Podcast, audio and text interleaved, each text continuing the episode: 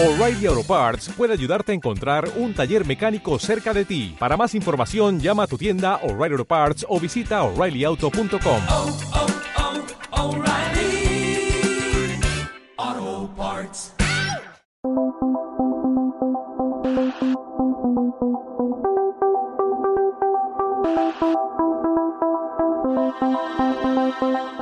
Arrancamos esta tercera temporada del podcast de Hacia lo Salvaje con los nervios y la ilusión del primer día tras más de 80 capítulos, nada más ni nada menos. Espero que durante estos meses de verano no me hayas echado mucho de menos y que si ha sido así te hayas puesto al día con esas entrevistas que dejaste en el tintero. Yo he de confesar que he necesitado esos ratitos de tertulia con aventureras, deportistas y en definitiva almas salvajes que nos sirven de fuente de inspiración, de conocimiento y para ir creando una comunidad Active Woman potente y llena de energía. Pero he de reconocer que este tiempo me ha venido genial para abordar otros frentes que teníamos en Active Woman como las escapadas por España o por qué no decirlo, para disfrutar un poquito más de los rayos del sol. Pero quietecita, ya sabes que no puedo estar, así que le he dado un lavado de cara a la portada del podcast y he estado charlando con muchas de las personas que van a ir poco a poco asomando por aquí. La primera de ellas, quizá te suene, José Antonio Masia. Es el fundador de Trekking y Aventura, la agencia madre de Active Woman, un tipo que lleva viajando toda la vida. En los 80 atravesó el Sáhara en furgoneta, llevó a cabo el descenso del río Níger, llegó al Tíbet por tierra, ascendió al Nun, en los 90 colaboró con Al filo de lo imposible, puso en marcha una expedición en el Chat, en el 2000 Antártida, Corea del Norte y un suma y sigue imposible de abarcar. No se me ocurre nadie mejor que él para abordar África, este continente que puede generar gran confusión a la hora de plantearte un viaje qué país elegir, cuánto tiempo necesito, presupuesto, temas de seguridad y otras tantas cuestiones que vamos a abordar para que te lleves una idea muy general pero muy clara de por dónde empezar para darle forma a tu próxima aventura en África.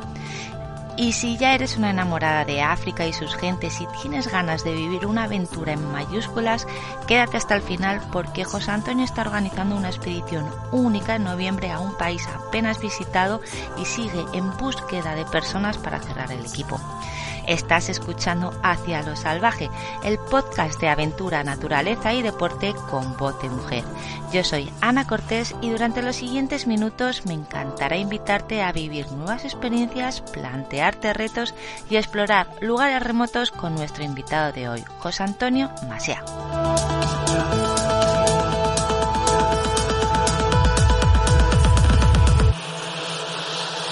Hola José, ¿qué tal? Bienvenido al podcast. ¿Qué tal? Muchas gracias por, por esta invitación y un placer estar con, contigo y con vosotras. Jolín, es que no sé cómo hemos tardado tanto, te lo dije en el momento que, que cerramos un poco la fecha para, para la entrevista y es que después de estar trabajando a tu lado ya casi, pues yo diría que casi dos años, Sí. pues que se dice pronto, pues no, no se me había ocurrido. Fíjate que te tengo todas las semanas presente y, y encima pues bueno, alguien a quien, a quien admiro mucho. Así que lo primero de todo quería darte las gracias por dejarme formar parte de, de Trekking y Aventura y poder aprender de, de un gran viajero y aventurero como, como eres tú.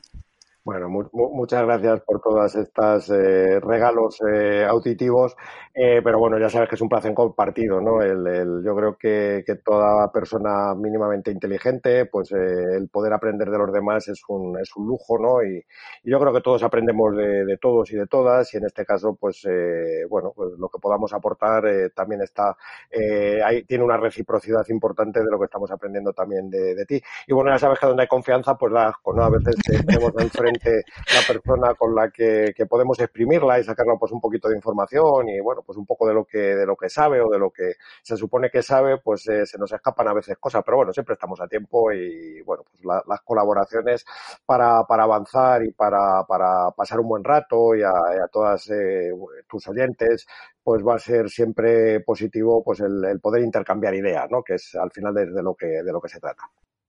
Llevas más de 40 años eh, viajando, yo creo que has pisado todos los continentes, así que creo que vamos a necesitar muchos, vamos a necesitar muchos más podcasts para,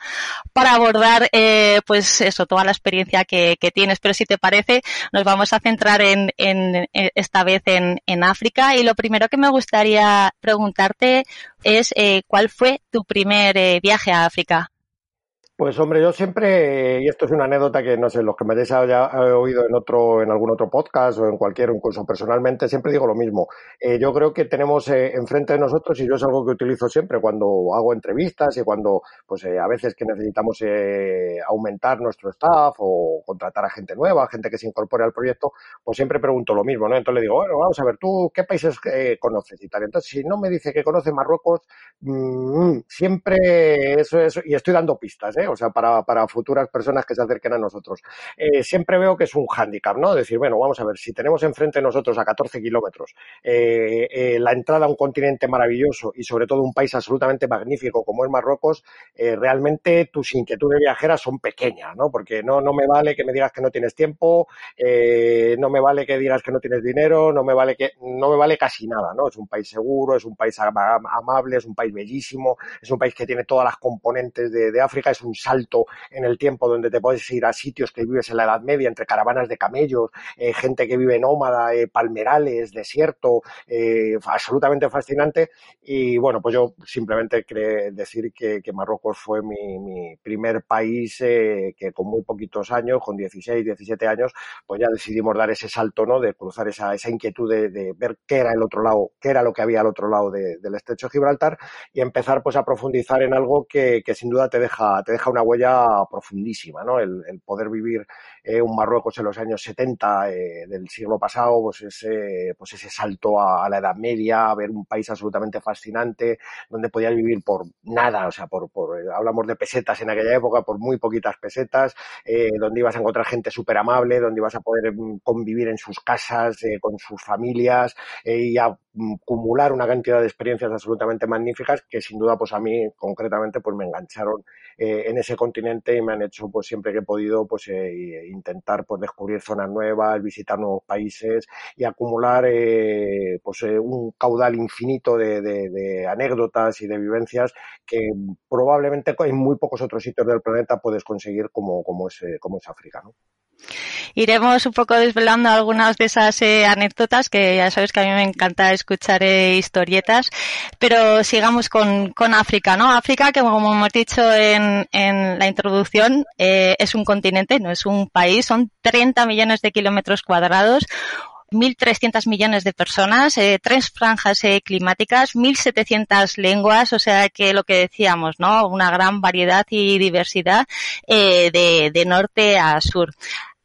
¿Qué consejos generales eh, darías para viajar a, África o con qué mentalidad deberíamos abordar este continente? Ya sé que es complicado por lo que hemos dicho, pero en general yo creo que tenemos que quitarnos ¿no? esta mentalidad europea y ir a África con otra visión. Sí, por supuesto. O sea, África es, bien lo dices, es un, es un continente, no es un país, es un continente muy diverso, con miles de tribus diferentes, con miles de situaciones diferentes, con miles de paisajes. Eh, podemos eh, vivir desde los 5.880 metros del Kilimanjaro a vivir en, en el Danakil, eh, con, probablemente la, la, zona más baja del planeta, con temperaturas de 50, 60 grados, a, vivir en las nieves eternas, ¿no? O sea, tenemos prácticamente de, de, de todo, ¿no? Entonces,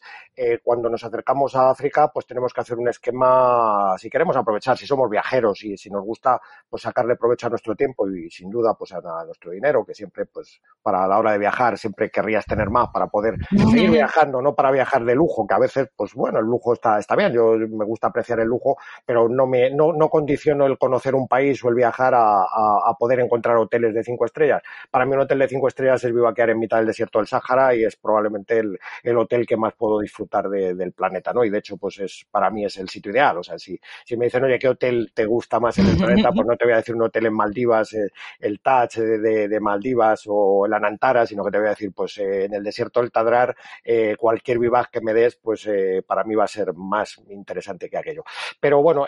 sin duda, pues creo que es interesante el planificar, ¿no? El saber qué queremos hacer en África. África, como digo, es un país, es, perdón, es un continente que, que, exportaba cultura en el siglo XVI y XVII a Europa, que es un, un concepto que, muchas veces se, desdibuja, ¿no? O sea, esas ciudades de, de, de, Mauritania, de, Huedane, Chinguetti, que tenían bibliotecas y que Tombuctú, por ejemplo, donde en el siglo XVII se exportaba cultura por, todo el mundo, pues sin duda son un referente que, a veces pasa desapercibido, ¿no? ¿no? Pensamos en África, pensamos en una África de leones y jirafas y África pues tiene muchísimo más, ¿no? O sea, aporta como, continente mucho más. Entonces yo creo que es importante el, ver qué es lo que queremos hacer en África, ¿no? Si queremos ver gente tendremos una parte de África eh, importante para poder eh, profundizar en las culturas, en las formas de vida, en los pueblos que allí habitan. Si queremos ver eh, paisajes, tenemos otra parte de África. Y si queremos ver naturaleza, tenemos otra parte de África. Evidentemente, quizá lo que, lo que al día de hoy pues vemos más, más en medios de comunicación, incluso pues es muy, muy publicitable en revistas, etcétera, donde famosos de distinta, y lo de famoso siempre entre comillas, de, de distinto pelaje, pues se pasean y pavonean y se hacen fotos pues en los parques nacionales, con las jirafas, con los elefantes, etcétera, detrás, ¿no? Pero bueno, África no es solo eso, o sea, África es mucho más y a veces no, no tiene, no, no es esos sitios donde podemos ver una fauna absolutamente fascinante y, de hecho pues podemos hablar de ellos, eh, pero sí podemos encontrar pues sitios donde vamos a encontrar por pues, las tribus probablemente más primitivas del planeta, aunque como decías, pues ahora en noviembre, el 8 de noviembre, volaremos a Yuba, a la capital de Sudán del Sur, para intentar conocer y vivir de primera mano pues esas tribus que son pues absolutamente impresionantes. O podemos encontrar esas catedrales, esas eh, mezquitas de, de adobe en, en, ciudades como en Mopti o Yené, hoy país eh, complicado, Mali, por, por la situación política y tal, ¿no? Pero todo eso, y, bueno, pues podemos vivir eh, cadenas montañosas como el Atlas de 4.000 metros, o el macizo del, del Monte Kenia con, con sus eh, senecios, lobelias en las laderas de, de, las picos de León, Batián, o podemos vivir pues subiendo al Kilimanjaro. De hecho, eh, tú has promocionado y estáis trabajando con ese bonito proyecto de, de la magia del Kilimanjaro para, para subir en bicicleta, subir a pie, pues en el, creo que es en el mes de febrero marzo, ¿no? De, del año que viene, donde lo tenéis. En enero, en enero, a ver si, si todo funciona bien y nos podemos escapar en enero, pues, sí. Pues toda esa, toda esa variedad es la que podemos encontrar en el continente, ¿no? Entonces yo creo que hay que cogerse ese papel y lápiz eh, o acudir. Nosotros eh, estamos eh, eh, aquí para, para intentar orientar a, a cualquier persona que quiera hacer ese primer viaje a África, ese primero, ese segundo, ese tercero, siempre hay esa inquietud para, para de alguna manera, dependiendo de esas variables que digo, de gente, de paisajes, de naturaleza, pues llevarle hacia, orientarle hacia ese destino que, que satisfaga de alguna manera, pues, eh, o completamente ese interés que, que, pueda despertar, ¿no? Vale, pues entonces planteamos como primer eh, consejo el tema de la planificación y yo creo que con este podcast vamos por lo menos a ayudar a dibujar lo que es el continente africano y yo añadiría como segundo consejo, a ver qué te parece, quitarse el reloj, ¿no? En, en África paciencia, ¿no? Porque ellos tienen el, el tiempo, nosotros tenemos el reloj y, y, se nota, ¿no? Que, que, van a otro ritmo y tenemos, yo creo que lo primero que, que tenemos que hacer es como bajar un poco el, el, ritmo, ¿no? Y dejarnos llevar por, por el ritmo africano.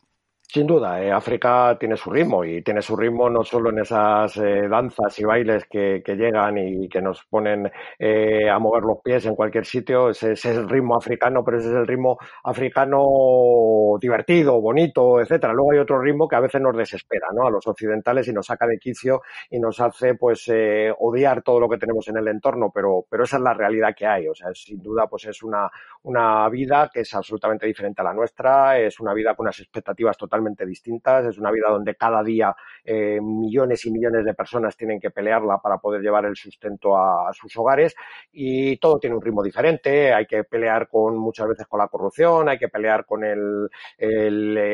siempre intentar el, el bachís, la, propina, el sacarte el dinero de, alguna manera. Pensar que los blancos hemos tenido un papel eh, absolutamente indeseable en el proceso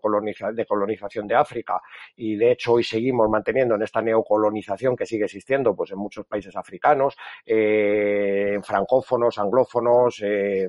incluso pues en países que, hablan en, el único país donde se habla español de,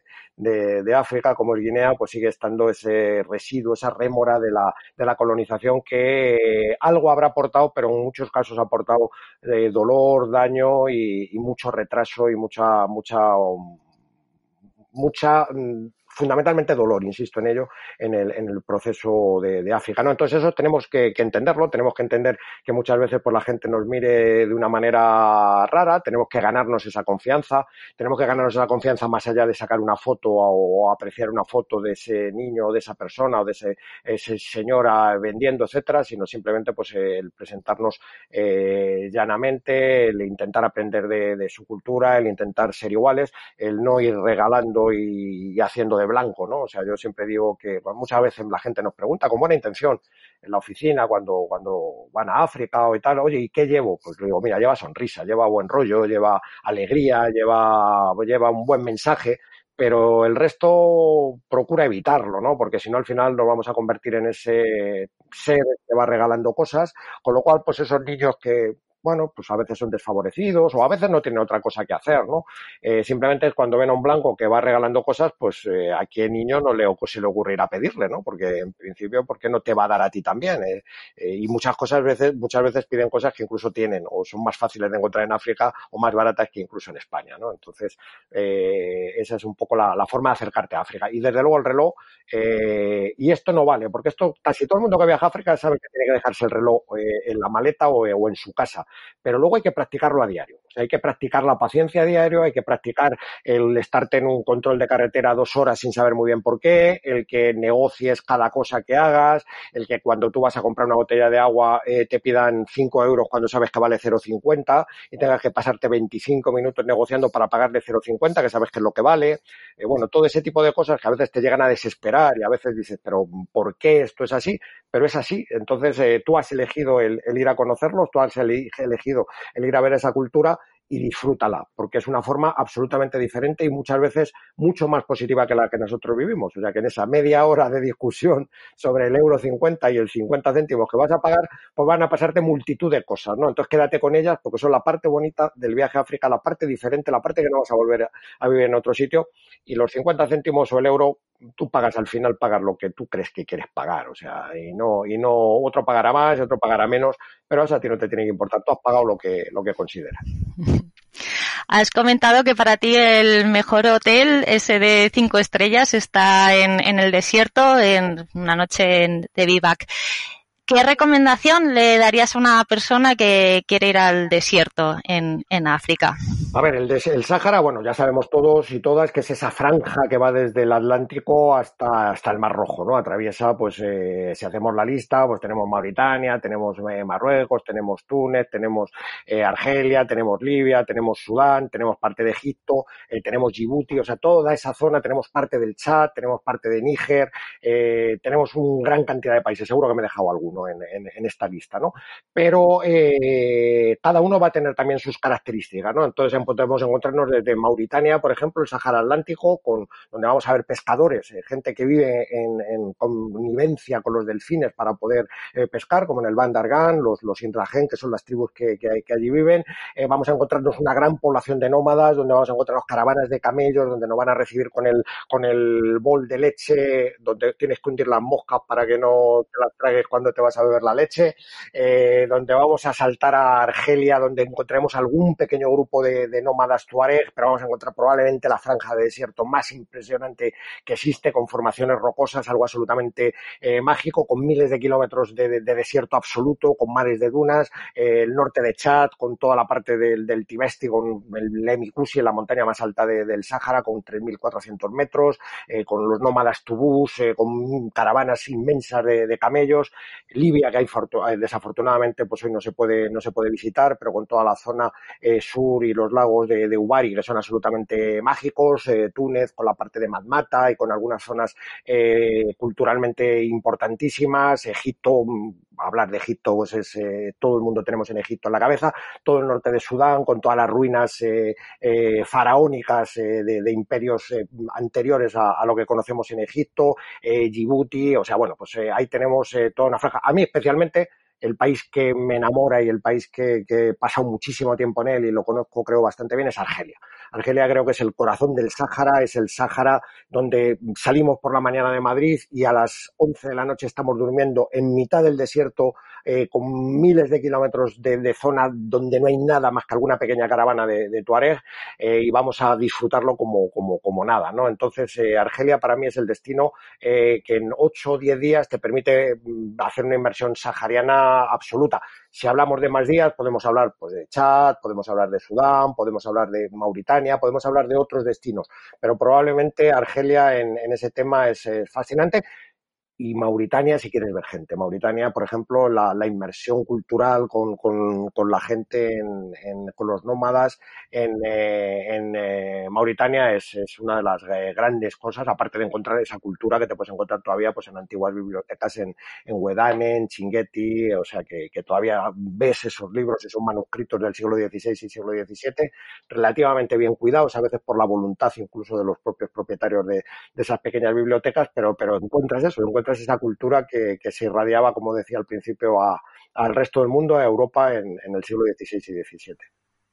Y si hablamos de montañas, os mencioné antes el, el Kilimanjaro, pero todavía tenemos cumbres eh, bien altas que, que, superan los 3.000 metros de, de, altitud. ¿Qué nos recomiendas en este caso para montañeros? Ver, eh, para montañeros, yo qué sé, yo, yo creo que el Kilimanjaro, por ejemplo, pues entra dentro de, de, las siete montañas más altas del mundo. La gente que quiera hacer por la montaña más alta de cada continente, ahí está el Kilimanjaro. Kilimanjaro es una montaña diferente a cualquier otra cosa. O sea, en sí como montaña, desde un punto de vista montañero, yo, llevo haciendo montaña desde hace muchos años, pues no es una montaña especialmente eh, significativa. ¿Por qué? Pues porque no tiene prácticamente ninguna dificultad más que la derivada de la altura pero sin embargo es una montaña eh, que en sí mismo pues tiene un atractivo inmenso, ¿no? O sea, es una montaña que vamos a empezar eh, pues con unos ecosistemas absolutamente diferentes, vamos a empezar con bosque lluvioso, vamos a encontrar zona de páramo, eh, con bosques de senecios, con bosques de lobelias, vamos a entrar en una zona de, de, desierto de altura y vamos a llegar finalmente pues a los últimos glaciares que probablemente queden en el continente porque ya la,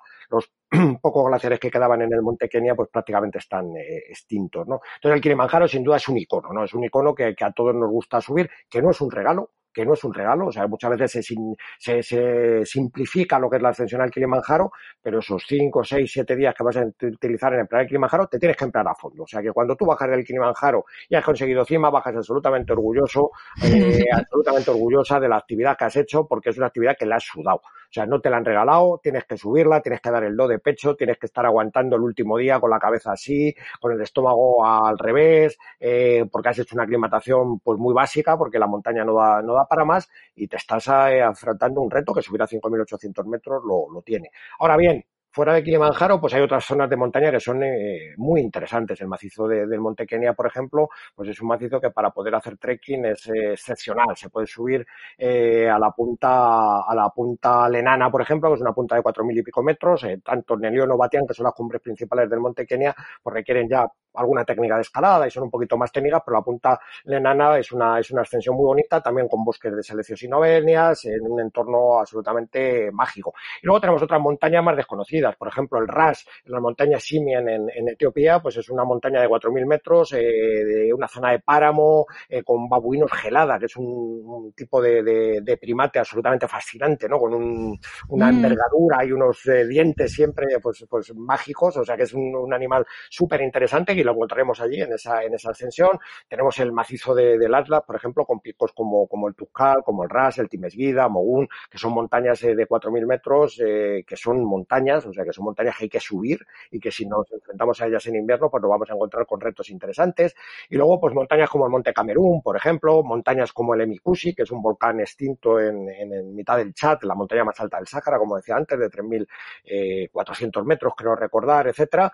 y las montañas de la Luna, por ejemplo, con el monte Rubenzori, es la, la segunda, la segunda o la tercera, ahora, la tercera, ahora tercera montaña más alta del continente, con glaciares eh, continuos, o sea, con glaciares permanentes y una ascensión que te pone a prueba pues porque tienes que pelear con un terreno absolutamente embarrado, con, con una configuración muy, muy, muy, muy complicada para poder ascender a la, cima principal, donde además tenemos pues una, una parte de, de, glaciar, con una morrena relativamente complicada para ascender, pero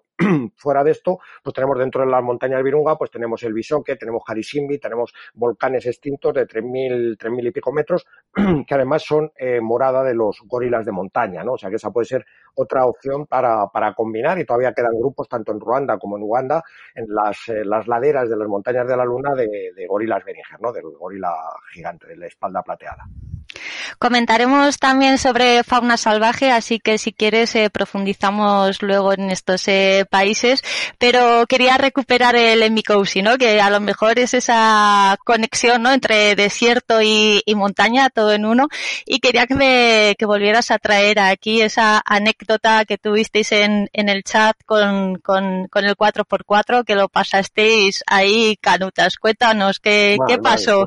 Vale. bueno, pues es, es un ejemplo más de lo que eh, viajar en África, ¿no? O sea, esto fue pues una, una pequeña expedición que montamos eh, con, con, concretamente éramos cuatro amigos. Y bueno pues eh, lo que decidimos era dar una vuelta por desde desde Yamena desde la capital vía Falla pues subir hacia la zona del Tibesti bordear todo el Tibesti hacer Emikusi y luego bajar por los lagos de Unianga pues volver otra vez por por la ciudad de Falla hasta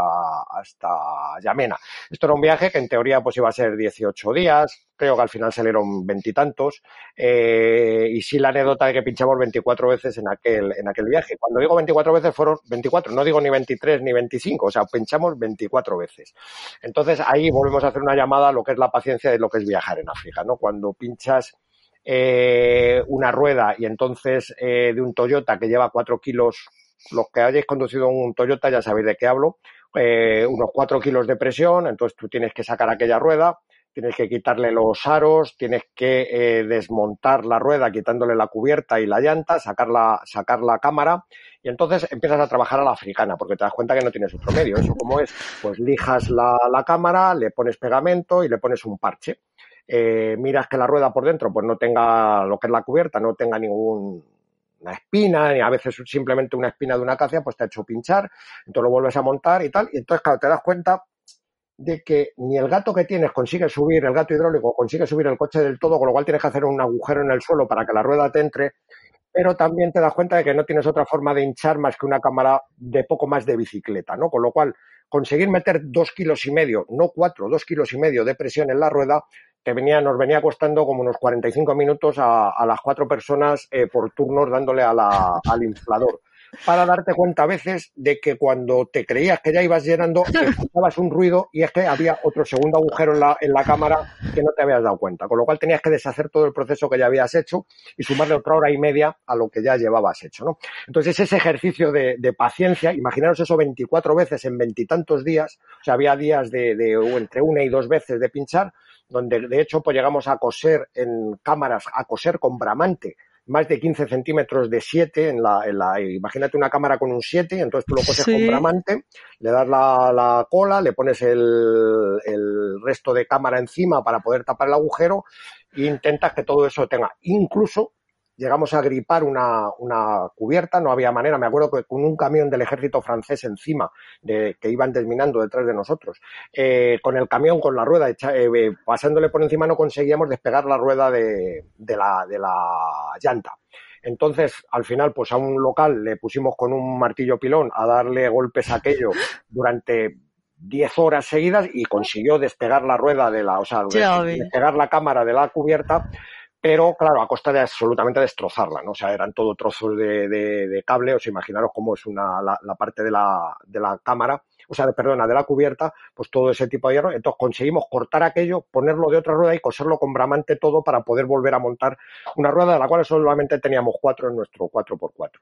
Eh, bueno, eso es una anécdota, es graciosa, es divertida, pero, pero da un poco el, el, punto de lo que es muchas veces viajar por África, ¿no? Viajar por África es, es eso, es atascarte, es eh, ver que de repente eh, pues tu coche sale ardiendo porque resulta que al chofer le ha dado por arrancar cuando tenía el filtro de la gasolina quitado, la gasolina cae encima del radiador y se incendia y entonces llenas el coche de arena para poder apagarlo, entonces te encuentras con un coche en mitad del desierto, absolutamente el motor lleno de arena y dices, ¿y ahora cómo sigo? si de aquí no me va a sacar nadie, ¿no? Entonces, bueno, ese tipo de cosas, pues es, es un poco la esencia de lo que esto cualquiera de las que, personas que nos estoy oyendo que, que haya viajado por África, mm, lo que estoy haciendo es de alguna manera motivarlos, ¿no? O sea, motivar Sí. a, a, a ese punto de decir, joder, es que, es que eso es lo que me, eso es lo que me engancha, ¿no? Es Pero que es sí que aventura total, es aventura total, porque además de anécdotas de estas tienes un montón, porque también bajaste a, a África con, con un Peugeot, ¿no? Y también con, con el coche te ha pasado de todo.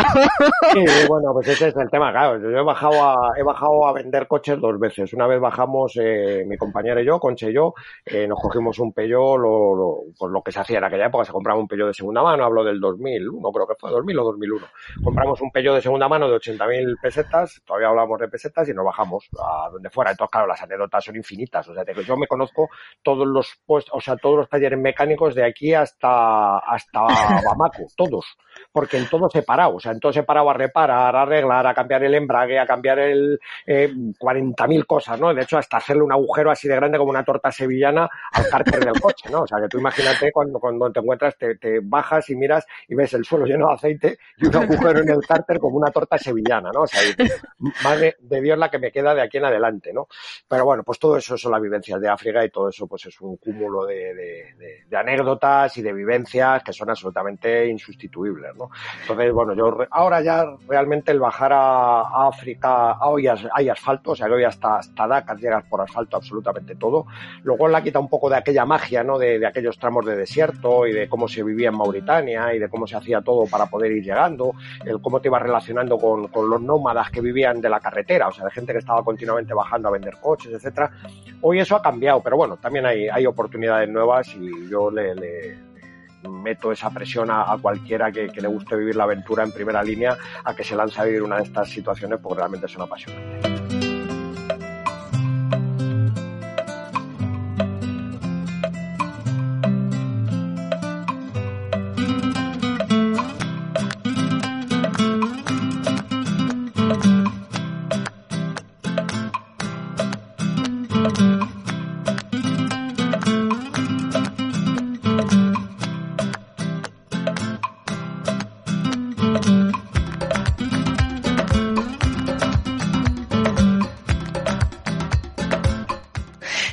Además eh, yo creo que eres de, de los que sigue muy activo, ¿no? Y que le encanta eh, innovar y de hecho en Trequeña Aventura siempre estamos buscando destinos eh, nuevos porque sigue habiendo todavía mucho territorio que, que descubrir y bueno, al final del capítulo nos contarás un poco más sobre Sudán del Sur que creo que es un, un buen ejemplo. Eh, me acuerdo también que mm, cuando estuve eh, con Concha en, en ese otro podcast, el podcast de Intrépidos de, de Trekking Aventura, también al hablar de África me, re- me recomendó eh, viajar en camión, que esto también creo que también está como muy de moda. Cuéntanos, ¿para, para qué, para quién es un viaje en camión y qué ruta recomendarías para, para este tipo Sí, de hay, viaje? hay, hay rutas concretas que, que el modelo, digamos, el tipo de, de viaje de camión, pues eh, es muy, muy interesante tenerlo en cuenta, ¿no? Entonces, eh, pues hay los, los programas de Kenia, Tanzania, por ejemplo,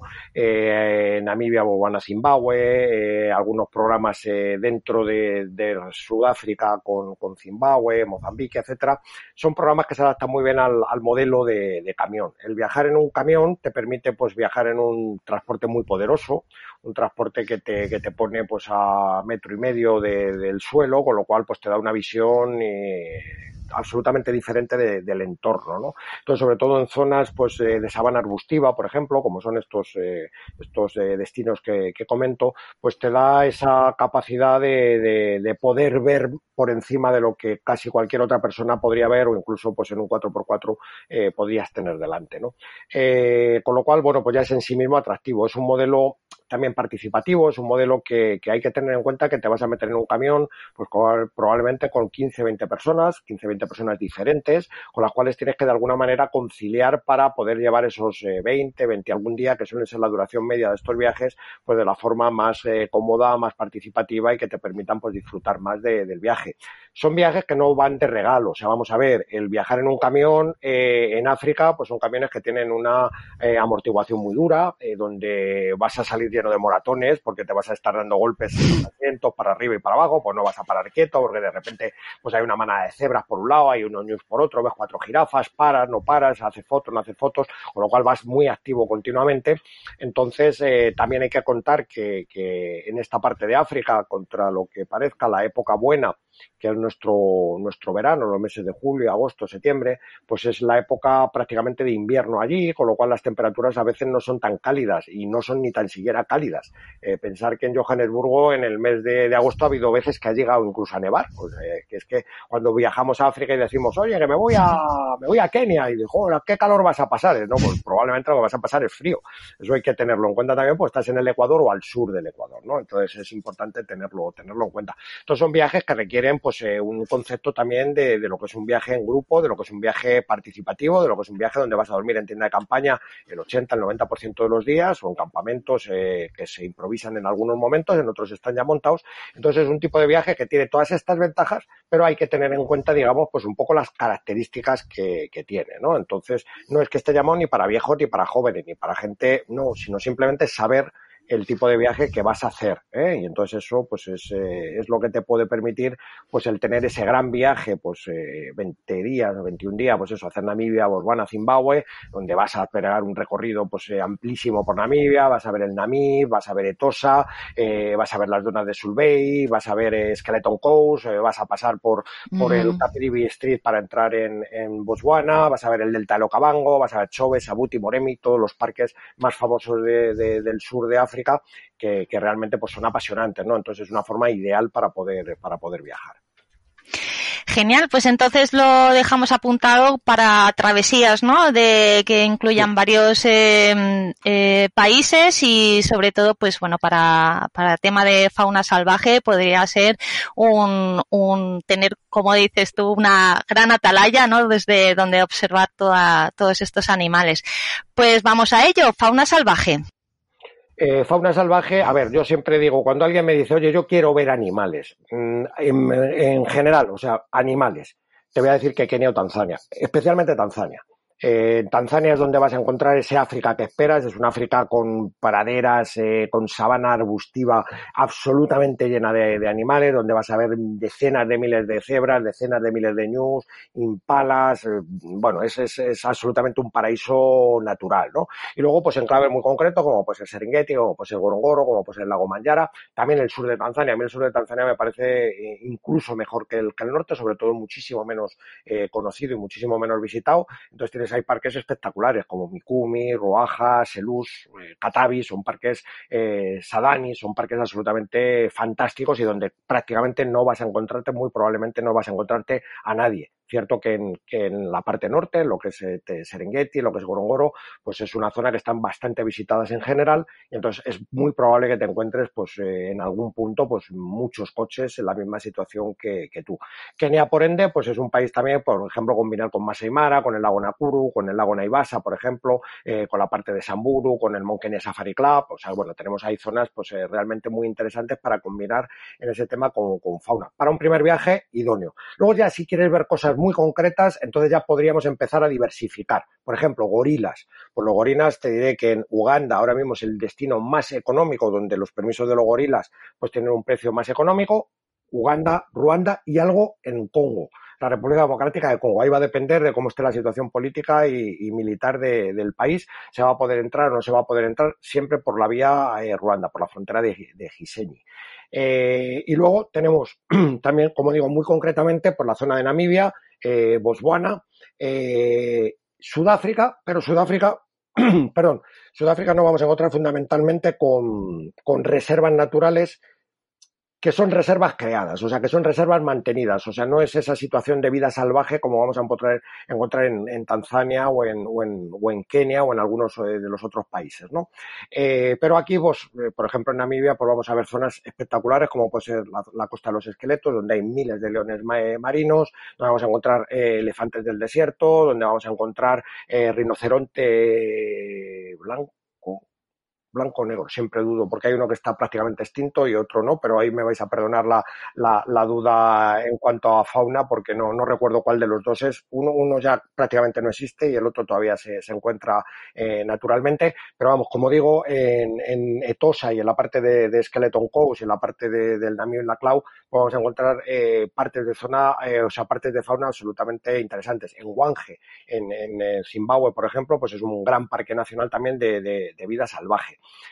Fuera de esto, vamos a encontrar zonas muy concretas. Podemos encontrar la zona de Sangasanga, el Parque Nacional de Sangasanga, que lo tenemos en República Centroafricana, para ver gorilas, eh, el gorila Beringer, pero el lowland, o sea, el, gorila de tierras bajas, que es ligeramente distinto al, al, eh, al Beringer Beringer, que es el gran gorila, el espalda plateada, el que vive en altura, ¿no? Entonces ahí vamos a encontrar esto. Vamos a encontrar, por ejemplo, en, en, eh, en Zaire Brazzaville, eh, perdón, en Congo Brazzaville, vamos a encontrar, por ejemplo, en el, en el norte, pues vamos a encontrar algunos parques también pues con, eh, un ecosistema totalmente diferente, que es el ecosistema de los bais. Los bais son esas grandes lagunas de agua eh, salada donde acuden las manadas de elefantes a beber. Eh, vamos a encontrar pues algún tipo de fauna también muy específico de la zona. Incluso pues lo podemos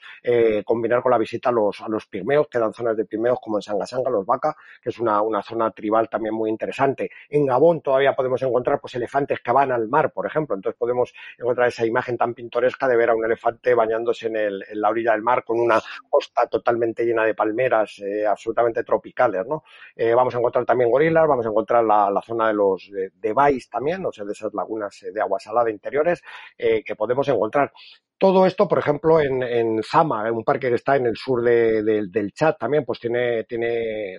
gran cantidad de fauna salvaje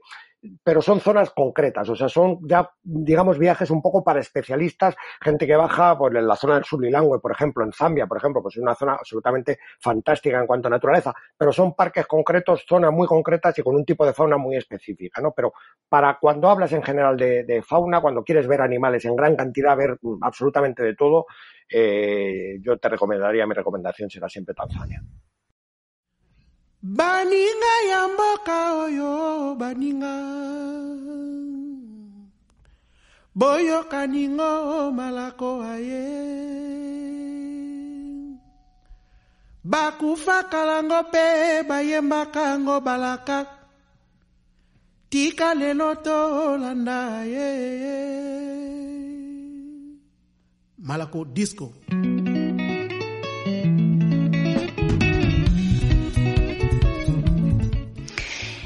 ¿Qué hacer cuando te ataca un gorila? Pues no correr, que es lo contrario de lo que solemos hacer, ¿no? Entonces, como, como sé por dónde vas, eh, sí, esta fue una, anécdota que, que, bueno, pues eh, ya que nos tira la lengua Ana, la, cuento rápido, ¿no? Esto fue en el año 82 eh, llegamos a, a, Ruanda y llegamos a un sitio que se llama Karisoke. Karisoke está en las laderas del volcán Karisimbi y Bisoke, de ahí viene el nombre, pero en aquel año, el año 82, eh, vi allí una persona que se llamaba Diane Fossey. Todos conocéis, todas conocéis a Diane Fossey, eh, que fue la gran primatóloga que, que, nos puso delante de los gorilas de montaña y nos puso esos ojos de, de los gorilas y esa, ese drama que empezaba a pasar con, con la extinción poco a poco de, de los gorilas por la presión humana en, la, en el entorno y todavía vivía allí. Entonces no tuvimos la oportunidad de verla, no tuvimos la oportunidad de conocerla, pero sí al grupo de científicos que, allí estaban.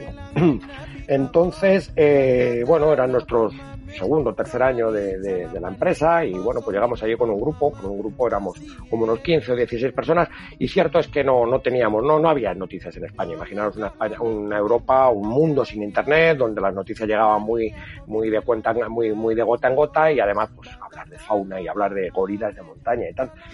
era algo que realmente en aquellos años pues nos sonaba japonés, ¿no? Incluso pues a la gente que, que éramos más, y esto lo entrecomillo, enteradillos dentro de, del mundo de los viajes, pues todavía no sabíamos ni cómo podías pedir permiso para poder ver unos gorilas, un grupo de gorilas, en una estación de montaña en Carisimbi, a una loca que con el pelo por ahí con, con, trenzas, que se llamaba Diane Foster, ¿no? Que era aquello, ¿no? O sea, si, de hecho, si hubiéramos, si, si habías visto todavía el, el reportaje de National Geographic, ¿no? De gorilas en la niebla. Y bueno, pues ahí nos presentamos. Entonces, bueno, surgió, y esto, bueno, no, lo, lo cuento, ¿no? Estamos en confianza, no nos, no nos Claro. mucha gente y lo vamos a contar. Pero bueno, es una cosa que evidentemente no, de lo que voy a contar a continuación no, no me puedo sentir orgulloso, eh, simplemente lo puedo achacar a nuestra eh, poca experiencia en aquel momento y bueno, pues un poco que, que todo el mundo entendáis que, que en aquel momento la percepción de lo que era eh, la vida salvaje y de todo esto pues no tiene nada que ver con la que al día de hoy pues eh, queremos mantener, ¿no? No, Entonces, pero bueno, eso pues- también demuestra cómo has evolucionado, ¿no? Como, como viajero, que yo creo que todos cometemos errores hasta que, pues eso, no te das cuenta ah, a medida que vas, pues eso, aumentando el conocimiento, leyendo más y adentrándote en, en estos eh, lugares y viéndolo de cerca, ¿no? En aquel momento fue una lección que te la aprendimos, eh, ahora, ahora os cuento, eh, pues muy poquitas horas después de empezar aquella historia, ¿no? Nos dimos cuenta de, que la, nos habíamos equivocado de, plano, ¿no? Bueno, el tema es eh, rápidamente, eh, bueno, pues no había permiso, no, no había, o sea, sabéis que los gorilas están habituados a la presencia humana, los van a- habituando los grupos de, científicos y entonces pues entra en pequeños grupos de seis, ocho personas, pues dependiendo de los grupos, pues entra cada día, pues normalmente un grupo de, de personas, ah, se hace la visita, manteniendo distancias, etcétera, etcétera, y te, te retiras y ya está. Pero bueno, pues el tema es que para el día que nosotros íbamos a estar allí, pues eh, no, no había sitio oficialmente, y entonces, pues eh, África, África en estado puro y, y el cliente, el turista en este caso, y lo digo absolutamente aceptando el término de la forma más peyorativa, pues cuando te hay alguien que te ofrece y te dice, oye, yo te llevo a ver los gorilas fuera del, del parque, te voy a cobrar menos, pero yo te voy a llevar a verlos. Entonces in- inmediatamente se nos encendió la pila, de decir, oye, pues esta oportunidad no la vamos a perder, si no, no lo vamos a ver, pues ¿por qué no? Bueno, pues el tema fue esa picardía, muchas veces esa picaresca africana, pues fue, nos embarcamos con el, con el guía, eh, a la mañana salimos pues un grupo de 8 o 10 personas eh, para, para entrarnos en la selva, para ver el, para ver el, a, los, a los gorilas y lo que nos fuimos encontrando pues fue pues un macho a las dos o tres horas, pues un macho huidizo, eh, que según nos acercábamos pues iba metiendo en la, en la espesura, en la selva, bastante receloso y tal, y en un momento determinado pues eh, el macho, imaginaros, un macho de, de Beringer Beringer que puede tener pues eh, dos metros de, de envergadura entre brazo y brazo, eh, cuando se levanta del suelo pues puede tener aproximadamente pues un metro sesenta, un metro cincuenta, y entonces directamente pues eh, se lanza contra, contra el grupo que íbamos en fila, iba el ranger, el, el guía que nos había vendido aquella, aquella excursión, pues iba el primero y entonces directamente pues le, le, le golpea, ¿no? Le da un golpe mm,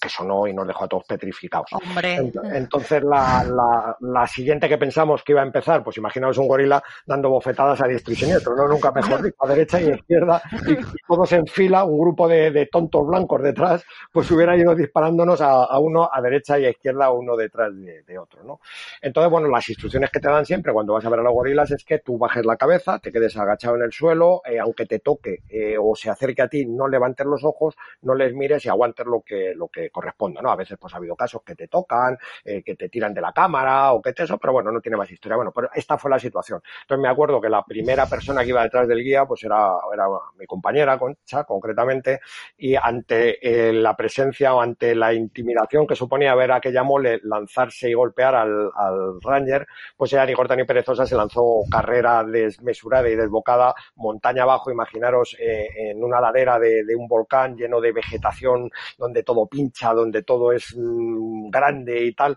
pues eh, corriendo como una loca, perdiendo absolutamente todo lo que llevaba en los bolsillos y en todo encima, eh, sin parar pensando que el gorila venía detrás de ella. No, el gorila, cierto es, golpeó a la persona que conocía que era el Ranger y se retiró. Bueno, lo que nos enteramos después es un poco el corolario y la, anécdota y la conclusión que tiene todo esto es que nos habíamos metido en un grupo que estaba cerrado y si estaba cerrado es porque había habido peleas entre machos y había una situación donde no se podía molestarles porque había que dejar que aquella situación fuera fuera, desinflándose, fuera bajando de intensidad para que los animales pues volvieran otra vez a la suya, ¿no? Entonces interferimos de una forma absolutamente ridícula por, por el mero placer de poder ver a aquellos animales, pero sí lo que hicimos pues fue un, daño eh, que era evitable, no, no sé la magnitud del daño que pudimos hacer, pero los animales respondieron pues que allí no pintábamos nada, que, realmente les estábamos molestando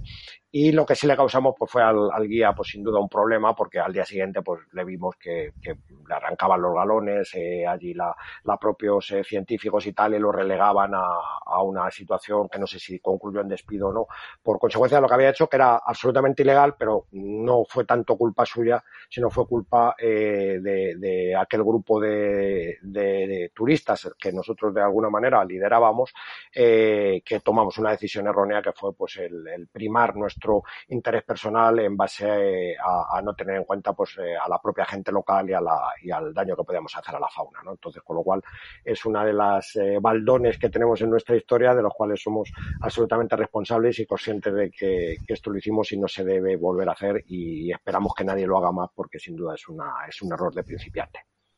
Pues muchas gracias, eh, José, por, por compartir esta anécdota, porque una vez más, pues de, demuestras, ¿no? Que, pues que eres un, un viajero, un aventurero que ha pasado por, por muchas eh, historias y, y bueno, pues tus aprendizajes también valen para no volver a, a cometer esos errores. De hecho, aquí me gustaría enlazar al podcast que hiciste a Luis Arranz, ¿no? Donde se puso de relevancia el gran papel, ¿no? Que se hacen en estos eh, parques eh, nacionales. Cuéntanos un poco, ¿cuál es eh, su principal labor? Bien, la, la, concretamente ese, ese, podcast a mí me hizo mucha mucha ilusión el poder entrevistarlo, porque era una persona que le llevaba siguiendo muchos años, entonces no había tenido oportunidad de, de hecho personalmente no le, no le conozco, pero sí fue un rato absolutamente fascinante. Es una persona que, que ha estado, pues tú fíjate, este hombre estuvo en el Parque Nacional de, del Monte Allen, en, Guinea, en la Guinea española, eh, de hecho, pues ahí hay un grupo, había, hoy al día de hoy ni se sabe si existirán todavía, un grupo de, gorilas de montaña, que fue el primero que los empezó a poner en valor, empezó a gestionar el parque, etcétera. Luego estuvo en el parque eh, de la Garamba, en, eh, en lo que era Zaire en aquel momento, un parque dificilísimo, donde la guerrilla le llegó a entrar y matar a, a cantidad de, de ranger. Luego estuvo en Zama también, en el Parque Nacional, en Chad, eh, sí, en Chad, y ahora últimamente está en, en eh, Sanga Sanga, ¿no? En República Centroafricana, eh, en un programa de primates eh, donde tiene pues un programa realmente excepcional, ¿no? O sea, es un primatólogo de primer orden, una, una eminencia a nivel internacional y una persona absolutamente dedicada a su vida. Su mujer Nuria vive, vive allí también con él. Eh, su hija, creo, creo que es hija, eh, también está viviendo con ellos. Y bueno, ahora está en España, pues llevan dos años pues eh, fuera de allí porque realmente el parque está cerrado y, y además tienen mucho cuidado para que el tema de la COVID pues no no, incida en el, entre los, los, animales ni en las eh, poblaciones eh, limítrofes, pero es una labor de, de primer orden, ¿no? esa, esa labor que, que, nada se paga porque que no se puede pagar, porque es una labor vocacional, ¿no? es de gente que dedica su vida eh, para no recibir más que el placer de ver que la fauna no se extermina, ¿no? entonces es, es a veces una, una recompensa muy rácana la que le podemos dar a una gente que está en primera línea peleando contra viento y marea, peleando contra el cambio climático, peleando contra, contra la gente, contra la, la, codicia y la ambición de la gente que quiere pues tener una mano de, de un gorila para, para, poder apagar una colilla o quiere tener pues una pata de un elefante para poder tener un, un puff en casa para poder sentarse, ¿no? Ese, ese tipo de, de, de, ambición tan miserable y tan despreciable que, que mucha gente nos, nos, parece incomprensible, pero que al final pues es la codicia que, que hace pues que mucha gente que no tiene otra forma de vida pues piense que si mata un elefante, mata un gorila o mata cualquier otro animal, pues puede tener unos beneficios que de otra manera cultivando y cultivando boniatos o cualquier tipo de verdura, pues nunca lo va a poder conseguir, ¿no? Entonces esa, esa ambición, esa, ese problema que fundamentalmente estamos generándolo en el primer mundo y manipulando a, a la pobre gente que, que, vive en esos países, eh, que son los furtivos que además pues en muchos casos los matan o los los hacen sufrir eh, miserablemente porque, porque están mm, pillados, digamos, infraganti, ¿no? Cuando están dentro de los parques, pues muchas veces eh, incluso lo, eh, la, las propias eh, peleas entre, entre los rangers del, del parque y los furtivos, pues lleva a, a, la muerte por, por un lado y por otro, ¿no? Y todo eso viene propiciado por, por la codicia de los blancos, o sea, no, no hay eh, ningún poblado africano que decía que van a matar los gorilas de montaña porque tengan ningún interés. Y no es interés es porque hay alguien que va a pagar cantidades inmensas de dinero Hmm. por el cuerno de un rinoceronte o por, o por la piel de un tigre o por la mano de un gorila, ¿no? Para, para cosas absolutamente ridículas, improcedentes y, y que no significan más que la poner en valor la, la codicia, la codicia humana absolutamente más miserable. Hemos puesto en relevancia la naturaleza exuberante de, África, tanto por la parte de, la fauna como por todos estos tipos de, de, de, paisajes, desiertos, selvas, montaña. Vamos a cambiar un poco de tercio y nos vamos a ir a lo que yo llamo los amantes de las piedras, ¿no? Porque también tenemos arqueología, tenemos eh, monumentos. Egipto yo creo que es la gran eh, referencia, pero no nos quedemos solo ahí porque hay mucho más. Sí, a ver, eh, Egipto sin duda en, en, África pues es algo relevante, o sea, es parte de, la historia de, la humanidad, ¿no? En toda la cultura que se ha desarrollado en el entorno del Nilo. Pero el Nilo no empieza en, en, eh, en Asuán, el Nilo viene de mucho más lejos, ¿no? Viene del corazón del continente y todo el Nilo pues ha sido un polo de, cultura, un polo de civilización durante, durante muchísimos años, ¿no? Entonces, eh, Sudán, por ejemplo, Sudán perdón, Sudán del Norte, bueno, Sudán, no, Sudán, Sudán del Sur y el, otro país es Sudán, ¿no? Sabéis que se desgajó en el 2015, se partió en dos, en dos países y Sudán del Sur es uno con, una, con formas eh, culturales, etcétera, totalmente diferentes, pero luego todo Sudán, pues todo lo que es el curso del Nilo, pues eh, del Nilo Azul, eh, pues eh, se forma en, en Jartún, como sabéis, pues es eh, una de, una parte cultural, en algunos casos previa a la, cultura faraónica de, Egipto, que sin duda completa o, mejora mucho pues el conocimiento de cualquier persona que le guste realmente profundizar en todo este, en toda la cultura eh, egipcia, en toda la cultura faraónica. Entonces es muy recomendable poder hacer todo esa, todo ese viaje desde, desde Sudán. Nosotros tenemos una de las rutas que la, que la hacemos además con, con José Ángel, con un arqueólogo eh, especializado en egiptología y entonces, bueno, hace un viaje absolutamente fascinante, eh, una inmersión cultural de, primer orden, pues en, base a todo lo que son por las pirámides de Meroe, eh, Naga, toda la parte del Jebel Barkal, el templo de Solef, por ejemplo, que es el mismo arquitecto que hizo el templo de Karnak, pero todo eso, pues podemos vernos en las pirámides de Meroe, pues eh, probablemente solos, ¿no? Entonces, cuando ves las fotos de, de la visita del templo de Karnak, donde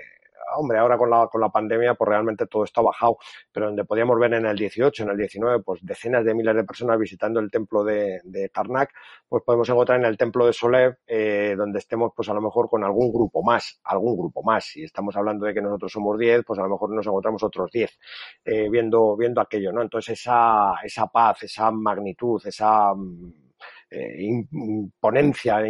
que tiene, que tienen el, el, todas las ruinas que nos vamos a encontrar en Egipto, o sea, perdón, en Sudán, pues sin duda merece, merece un viaje muy, muy especial. Entonces es muy, muy relevable, muy, muy resaltable, perdón. Eh, hay otras zonas también en África, si queremos ver eh, cultura, en algunas vamos a poder ir, en algunas vamos a poder encontrarnos que todavía o en este momento pues está, está muy complicado. Por ejemplo, pues en toda la parte del, del Sahel, en, en, en eh, Malí, por ejemplo, pues todo el tema de las catedrales de, o sea, perdón, de las mezquitas de adobe, pues sin duda es, es una parte de esa cultura eh, sudanesa que es eh, realmente resaltable, ¿no? Entonces la, mezquita de Yené, la mezquita de Mopti, eh, son pues realmente ejemplos de, arquitectura sahariana realmente importante. Esas ciudades, por ejemplo, en,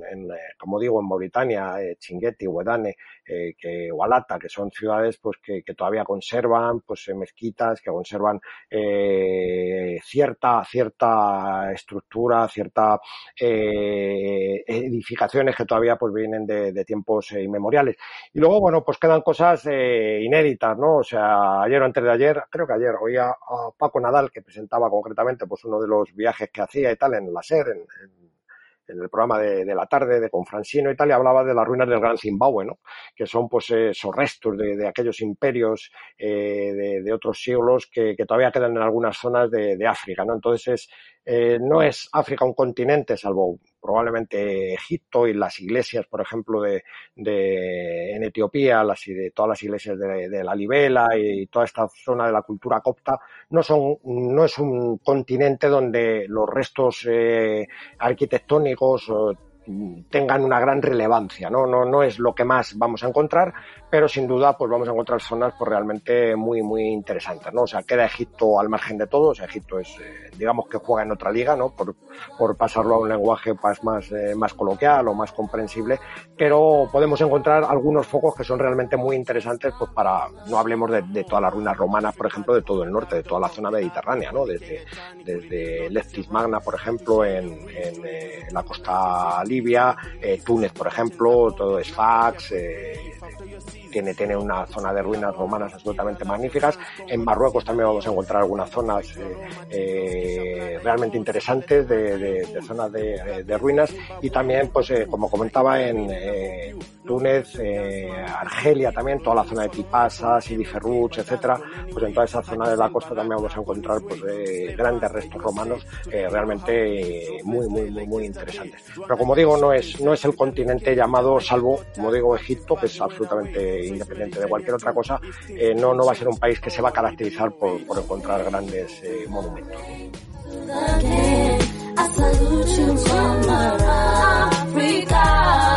No tears, no more, just my mama. Through the pain, through the rain, through the gain. I salute you, mama, Africa. No tears, no more, just my, my. And that is all it is about now. Getting more paper, black are doing what now? Getting more paper, when was the last time someone tried to call you, mama? Things are getting worse now. Have I told you, mama? Why you Imagínate que, pues eso, entro en, la oficina de, trekking y, aventura, ya he hecho esos eh, primeros viajes que hemos comentado a, a, Marruecos y a los países un poquito más cercanos, pero me apetece explorar un poquito más allá, adentrarme más en el África negra. No tengo experiencia. ¿Qué país me recomendarías? Volvemos a lo de siempre, te voy a preguntar, ¿y qué es lo que te interesa? O sea, si te interesa más el tema humano, si te interesa más el tema paisajístico, si te interesa más el tema de naturaleza, ¿no? Entonces, dentro de eso te podría dirigir un poco más a, ese segundo viaje. Eh, como te digo, si lo que te interesa es el tema fauna, pues te dirigiré, pues hacia, te dirigiremos hacia, hacia Kenia, Tanzania, eh, si ya tienes alguna experiencia y ya has estado en algún safari, pues probablemente hacia la zona de Namibia, Botswana, Zimbabue, por ejemplo, donde vas a Zambia, incluso donde vas a disfrutarlo mucho. Si te gusta mmm, el desierto y te ha apasionado, por ejemplo, lo que has conocido en, en Marruecos o así, pues eh, te diremos Sudán. Etiopía, por ejemplo, es un destino que reúne prácticamente de todo, aunque ahora eh, en esta situación está viviendo una, una, situación muy complicada, o sea, está prácticamente en guerra toda la zona del Tigray, eh, étnicamente está muy complejo, las, las, diferencias entre la gente del Tigray, Oromo, Safar, o sea, un poco entre todas las zonas tribales, pues está, está complejo, ¿no? Entonces, probablemente, si tenemos suerte y se pacifica y vuelve otra vez a la normalidad, Etiopía es un país absolutamente fantástico, o sea, de las tribus del sur, por ejemplo, que son, pues, probablemente eh, parte de las tribus más primitivas que, todavía en el continente, aunque ya pues han recibido también muchas visitas en los últimos años y, y, ha perdido un poco todo ese gancho que tenía pues el ver a los Mursi, con esas mujeres con los platos en la boca, o ver los Hammer o Consos, etcétera, pero sí tiene, por ejemplo, esa mezcla con el mundo copto, ¿no? Todo el mundo eh, religioso de, la parte norte, donde vamos a ver, pues eso, eh, las iglesias del Tigray, por ejemplo, esas iglesias parecidas a las de Meteora en, en los domos eh, rocosos o vamos a ver pues eh, la, las iglesias excavadas en la roca como las, las de la Libela, etcétera. Entonces todo eso que esperemos que, a, que en el corto plazo pues se pueda volver a, visitar, pues eh, ahí lo tenemos, ¿no? Y luego ya pues iremos tocando, dices, bueno, quieres ver un país eh, donde puedes tener una mezcla de desierto, parques nacionales, eh, zona costera, dunas, etcétera. Namibia, por ejemplo, es un destino encantador, es un destino sencillito, es un destino que lo puedes disfrutar bien en 15, 18 días, está para, para un viaje bonito. Si ya buscas cosas muy concretas, decir, bueno, es que yo quiero ver eh, leopardos o quiero ver, pues, en, en Sabuti, que es la mayor concentración de elefantes del planeta. Bueno, pues ahí ya iremos eh, haciendo cosas tan concretas como decir, oye, pues mira, te vamos a mandar esta semana a este parque nacional en el sur Lilangwe, por ejemplo, que es la zona donde vas a vivir más aislado de todo, en plena naturaleza, en un lodge que no es probablemente una maravilla, pero que te va a dar pues el, el vivir durante una semana entre la fauna más espectacular que te puedes imaginar, ¿no? Entonces ahí podemos ir combinando un poquito de, de todo. Luego, oye, pues a mí me apetece disfrutar de islas, eh, por ejemplo, Madagascar, que no hemos hablado de ello, pues Madagascar es África y es pues, eh, pues eh, eh, una isla absolutamente mágica donde eh, un porcentaje altísimo de, las especies de fauna y de flora que allí viven son endémicas, donde podemos vivir en el mundo de los lemures, que es un mundo absolutamente apasionante, donde vamos a ver bosque de montaña, eh, bosque nuboso, bosque lluvioso, eh, zonas de formaciones rocosas kársticas como son los, los shingis, unas zonas como, como el canal de, de Mozambique, absolutamente de, de playas mágicas, donde vamos a ir a la parte de Ifati, donde vamos a ir al sur, donde vamos a ir a la zona de Nosibé en el norte si queremos unas playas también absolutamente mágicas y una zona de recreo fantásticas, eh, las Islas Mauricio, las Islas Seychelles, o sea, tenemos eh, Zanzíbar, por ejemplo, que es probablemente eh, la isla que, que, concita también pues esa parte cultural de, de, toda la época de los esclavos, de la, de la Stone Town, de la ciudad vieja, donde todavía podemos vivir ese, ese ambiente eh, árabe y negro, ¿no? Es, mm. es, una mezcla absolutamente espectacular, donde todavía se conserva pues una, una forma de vida pues muy, muy característica, muy peculiar, muy tranquila, ¿no? Eh, que no, no, el turismo no le ha vencido, ¿no? Como puede ser Seychelles, que son unas islas pues absolutamente turísticas y que pueden ser África, como pueden ser otro sitio, o puede ser Mauricio con toda su influencia francesa y tal, ¿no? Pero bueno, hay, hay muchas combinaciones posibles que van a ir también mucho en sentarnos, en charlar un cuarto de hora, 20 minutos, en ver, valorar también presupuesto, ver a ver eh, cuánto tiempo y cuánto dinero nos podemos y queremos gastar y con base a eso pues se pueden eh, orientar de muchas formas diferentes. O sea, es lo, lo, lo, grande que tenemos en África, es que podemos adaptar un viaje pues prácticamente al interés de, de, cada persona, ¿no? Aquí me vas a permitir un poco meter la cuñeta publicitaria, porque en Active Woman tenemos un viaje a Senegal, concretamente a la Casa Mans, y creo que también es un buen destino como una primera inclusión a este África Negra, ya que vamos a tener también pues un, un entorno seguro, muy amable y además con mucha riqueza también a nivel de, de paisaje y, y de gentes.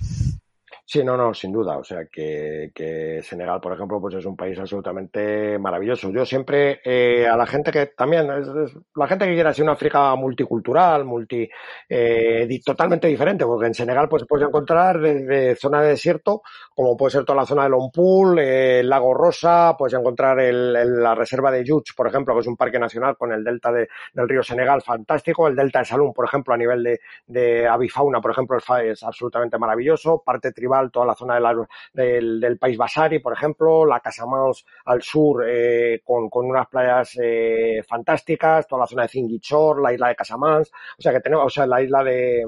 Epa, eh, Caravan o la... la... isla de Caravan, exactamente, la isla de Caravan, gracias. Eh, podemos pasarnos semanas disfrutando de una África sencilla, una África cómoda, una África donde se vive muy bien, donde se come muy bien, donde se bebe cerveza, donde hay muy buen ritmo, donde podemos encontrar escenas absolutamente mágicas como San Luis, las pesquerías de San Luis a mí es un sitio que me apasiona. O sea, creo que para hacer fotografía te puedes estar 15 días allí yendo a ver cuando salen los pescadores por la, cuando regresan los pescadores por la mañana, cuando salen por la noche, cómo se procesa el pescado, cómo lo fríen las mujeres allí, los desvisceran en, en, en, la, en, la, playa, eh, la lana de Barbarí, que una parte da al, al océano o la otra parte da al, al al brazo interno de, del mar, o sea, es un, la música por la noche, si te gusta el, el, tema de los ritmos africanos, si te gusta, pues eso, tomarte tus cervecitas, eh, una gasel, por ejemplo, en, en, en cualquier eh, bareto de, de, de, San Luis, pues es absolutamente apasionante, o sea, es un destino de primer orden que además recomiendo como puerta de entrada a una África multicultural, o sea, aquí tenemos un poco de todo, ¿no? No, no vamos a ver fauna, no vamos a ver leones, no vamos a ver elefantes, no, pero no es, no es esa la idea, pero vamos a encontrar una gente amable, una gente divertida, una gente con marcha, una gente con vida, una gente y sobre todo un país súper, súper, súper eh, activo y en marcha y con una vitalidad impresionante. Eres un derroche de, información, de, de, conocimiento, pero creo que no nos va a dar tiempo a abordar todas las preguntas que, que tengo aquí preparadas. Ya llevamos eh, más de una hora, así que si te parece vamos a dar eh, paso a ese gran viaje que estás eh, preparando en, en noviembre, donde el protagonismo está puesto ¿no? en, en las etnias, ¿no? que es otra de los atractivos que, que tiene África. Cuéntanos un poco poco de qué va este viaje de, de Sudán del Sur. Sitúanos lo primero sí. históricamente y geográficamente para entender el, el proyecto. Va- vamos con ello. Eh, a ver, Sudán del Sur es eh, Sudán, era ese gran país que, que tenía sus fronteras de- del sur, pues con Uganda, con, con Kenia. Eh, históricamente el norte ha sido, ha sido musulmán y sobre todo han intentado de alguna manera introducir la, la Sharia como forma de, de- de Estado y el sur, sin embargo, pues eh, de toda la zona sur, de la zona de Ninka, de Dinkas, Nuer, eh, etcétera, pues eh, Nubas eh, ha sido una zona fundamentalmente cristiana. Entonces siempre ha habido ese conflicto entre norte y sur. El tema del petróleo también tiene importancia. En el sur hay petróleo, no lo hay en el, en el norte o no lo hay tanto en el norte. Y eh, pues ese conflicto se tradujo en, en un referéndum y en el 2015 eh, Sudán del Norte, después de años de guerra, se, se- o sea, Sudán se parte en dos y eh, queda Sudán del Norte musulmán y Sudán del Sur de, de cristiano, ¿no? Es cierto que el conflicto tribal pues eh, ha sido permanente en, en Sudán del Sur, o sea, eh, tanto el presidente como el vicepresidente, uno es eh, Nuer, el otro es Nuba, el otro es Dinka, con lo cual hay una pelea permanente para ver y sobre todo la utilización tribal armar a las milicias que surgen de las propias etnias para mantener una guerra soterrada o abierta entre los distintos eh, grupos tribales. ¿no? Esto significó que el gran apoyo y la gran ilusión que, que se formó cuando se separa Sudán del Sur, por lo que se suponía de parar la, la guerra, que llevaba durante muchos años exterminando a decenas de miles de personas y cambiando totalmente la, la- la fórmula tribal que, que había en toda la zona, sobre todo en toda la zona del, del Darfur, en la parte norte, digamos, de, de Sudán del Sur o en la parte sur de Sudán, eh, pues eh, entra en un periodo donde, como digo, es una guerra continua hasta que se llega a un pacto entre el presidente y vicepresidente, que como digo son de, son de dos etnias diferentes, y entonces empieza a estabilizar un poco Sudán. ¿Qué es lo que, qué, es lo que hay en Sudán del Sur? Pues en Sudán del Sur es eh, probablemente de las zonas más ricas étnicamente que quedan en el, en el continente. Eh, se estima que hay unas 60, 60 y tantas etnias diferentes y de ellas en el sur de Sudán del Sur, que es la zona que nos interesa fundamentalmente, pues nos quedan unas 27 etnias eh, diferentes. Entonces nuestro foco, ahora que Sudán se ha tranquilizado, es una idea que hay que transmitir. Sudán ahora mismo es un país estable, es un país que al día de hoy eh, podemos plantearnos eh, que se puede visitar. Nos ofrece en la parte de las dos regiones de Ecuatoria Central y Ecuatoria Oriental, que son las dos partes sur, pegado a la frontera de Uganda y de Kenia y Etiopía, eh, y en las orillas del, del Nilo, eh, que nos quedan al sur, Ecuatoria Central y Ecuatoria Oriental. Entonces ahí se nos juntan 27 etnias diferentes y ese es el objeto de nuestro viaje. Entonces probablemente nos queden todavía pues la- las tribus, que esta sí es, en este caso, antes hacía esa salvedad en Etiopía, que al día de hoy son las tribus que mantienen una forma de vida original y más primitiva de las que podemos encontrar en África. El último reducto de la vida original que, que se vivía en, en África históricamente, ¿no? Entonces lo que vamos a hacer es durante 14 días vamos a ir recorriendo toda esa zona, vamos a ir visitando por las distintas etnias diferentes, que son muchísimas, o sea, como digo, pues probablemente de esas 27 pues podemos visitar a lo mejor unas 15, 18 etnias distintas, cada una con sus formas de vida totalmente diferentes, eh, gente que son ganadera, gente que construye, gente que son eh, agricultores, o sea, distintas fórmulas eh, de vida. Y poco a poco, y encontraremos incluso pues algunas zonas que además es lo que buscamos donde el hombre blanco pues tiene muy poca presencia y en algunos casos ninguna, ¿no? O sea que, que vamos a encontrar poblados donde todavía no hay eh, presencia de, gente blanca, de gente occidental que haya llegado allí eh, hasta el día de hoy, ¿no? Entonces un viaje eh, con unas características concretas, ese viaje pues donde se reúne todo esto que hemos estado hablando antes de pinchazos, de empujar, de, de quedarnos tirados en la carretera, de dormir mal, etcétera, etcétera, pues todo esto es probable que lo vivamos, es probable porque el tipo de terreno que nos vamos a encontrar, de pistas, de lluvias, de una zona que puede estar inundada, como es todos los márgenes del, del Nilo, etcétera, pues eh, todo esto es lo que nos va a marcar nuestro viaje, un viaje con, como decía Shackleton, con un eh, itinerario eh, impreciso, en cuanto a que sí sabemos dónde nos vamos a mover, pero va a ser difícil hacer ese día por día, o por lo menos que ese día por día sea realista, porque nos moveremos en función también pues, de que haya una fiesta de iniciación, de que haya una circuncisión, de que haya cualquier acto que motive el que se pueda congregar gente en,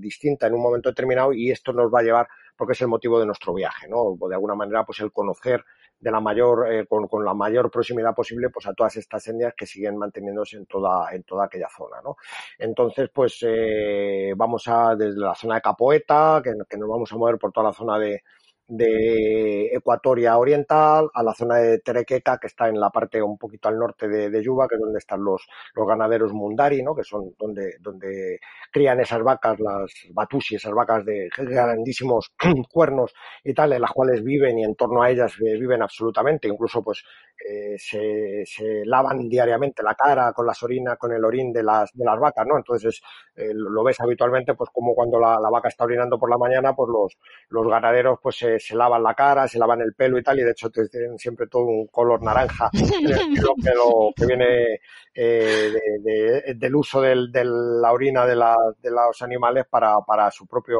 su propio aseo, ¿no? O eh, estimulan a las vacas para que den más leche, de la cual mmm, desayunan directamente de la ubre de la, de la vaca, pues le, besan en la vagina los, los niños para que la vaca pues eh, produzca más leche, ¿no? Entonces, bueno, todo eso es la vida diaria, ¿no? De, de, los pastores eh, mundari. Y bueno, pues este tipo de cosas pues es lo que vamos a, a, ver, ¿no? Al vivir toda esa, con, con toda eh, la prudencia, con toda la, la, el respeto pues a, a, la forma de vida y sobre todo intentando interferir de la menor manera posible pues en su, en su día a día, ¿no? Pero sí el poder conocer pues lo que, lo que, como, como una parte del mundo pues sigue viviendo en este momento, ¿no? Que es un poco el objetivo de este, de este viaje expedición. ¿Quién es Musa? Eh, bueno, Musa es nuestro, nuestro hombre, nuestra persona allí en, en Sudán eh, que es el que nos eh, prepara toda la logística, el que nos tiene allí los coches preparados, el que se ha ocupado de que el cocinero y la comida la tengamos preparada para que los días que vayamos a estar en, en el campo, que van a ser prácticamente todos, pues lo, lo podamos vivir de una forma pues eh, soportable, o sea que no, no digo que sea cómoda porque esto está por ver que, que podamos vivir cómodamente, nos van a picar los mosquitos, nos van a picar los tábanos, vamos a estar pues tragando el humo de, de los poblados mundarios cuando queman pues la, las eh, residuos y las y los excrementos de de, la, de las vacas para espantar a, la, a, las moscas, etcétera, etcétera, nos lloverá, tendremos calor, eh, bueno, pues todo ese tipo de cosas que son las normales en África, pues de eso eh, Musa será el que se va a encargar de, de hacernos lo, lo, más amable posible toda nuestra estancia y de hecho pues el tener a esos choferes expertos que nos van a conducir, a los guías que en cada población que vamos a tocar, en cada poblado que vamos a estar, pues evidentemente el que nos permitan entrar y el que nos permitan convivir con ellos, pues va a ser en base a que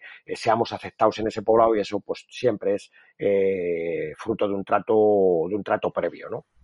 Hmm. Lo decíamos al principio, ¿no? Que es una aventura en mayúsculas para gente que ya tenga experiencia en, en África, porque lo que vamos a encontrar eh, allí, pues no tiene nada que ver con nuestro día a día. Poder vivirlo contigo, ¿no? Que pues como ya hemos estado viendo durante la entrevista, eres un gran conocedor de, de África y concretamente, pues eh, Sudán del Sur es un país que te lo tienes muy, muy, muy bien estudiado. No solo eso, sino que vamos a poder adentrarnos en esa comunidad eh, local. Pero es que además el viaje, ¿no? Para trekking y aventura, Woman es un, una herramienta que va mucho más allá, ¿no? ¿Cómo podemos contribuir al lugar que visitamos con el viaje? Con este viaje, por ejemplo?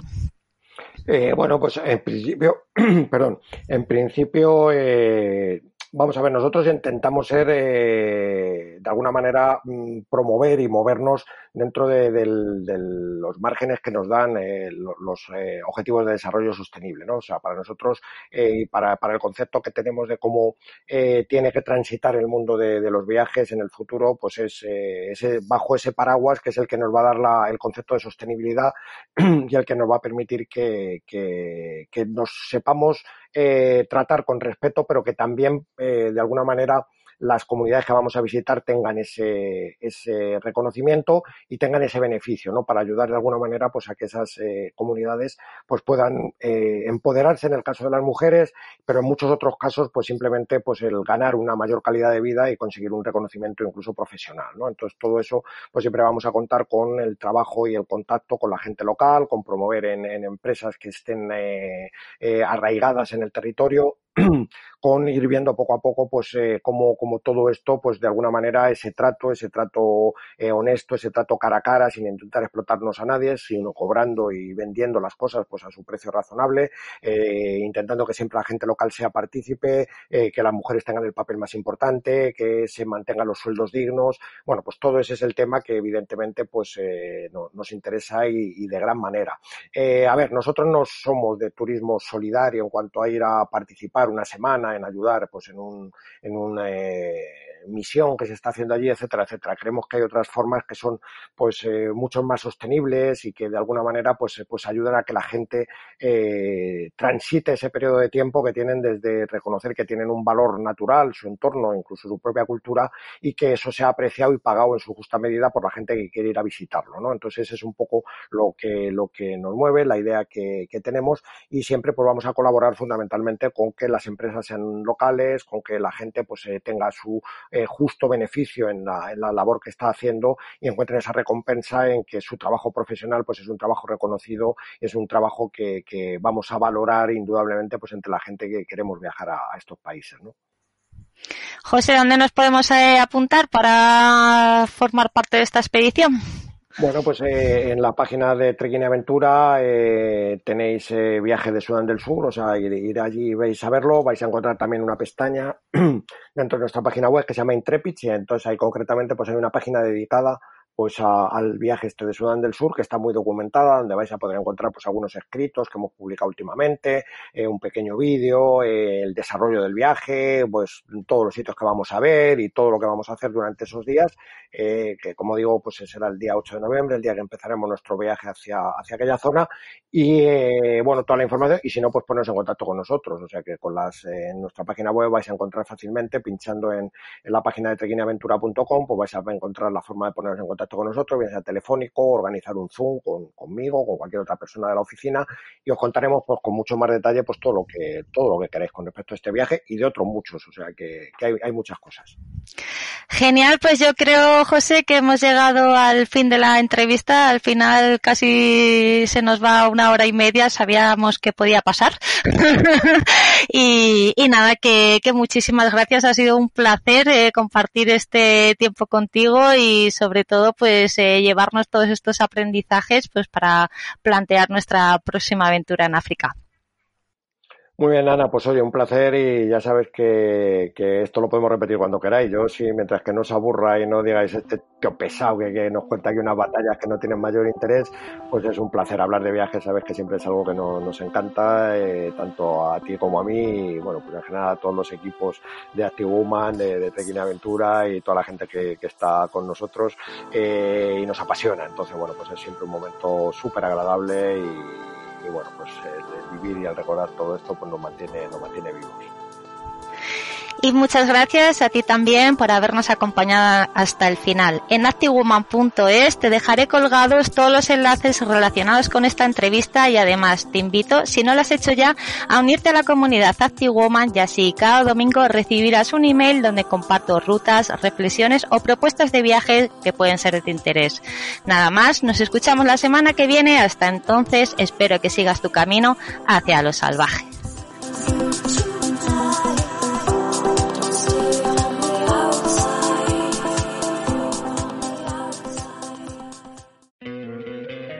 ¿No te encantaría tener 100 dólares extra en tu bolsillo? Haz que un experto bilingüe de TurboTax declare tus impuestos para el 31 de marzo y obtén 100 dólares de vuelta al instante. Porque no importa cuáles hayan sido tus logros del año pasado, TurboTax hace que cuenten. Obtén 100 dólares de vuelta y tus impuestos con 100% de precisión. Solo con Intuit TurboTax. Debes declarar para el 31 de marzo. Crédito solo aplicable al costo de la presentación federal con TurboTax Full Service. Oferta sujeta a cambios o cancelación en cualquier momento.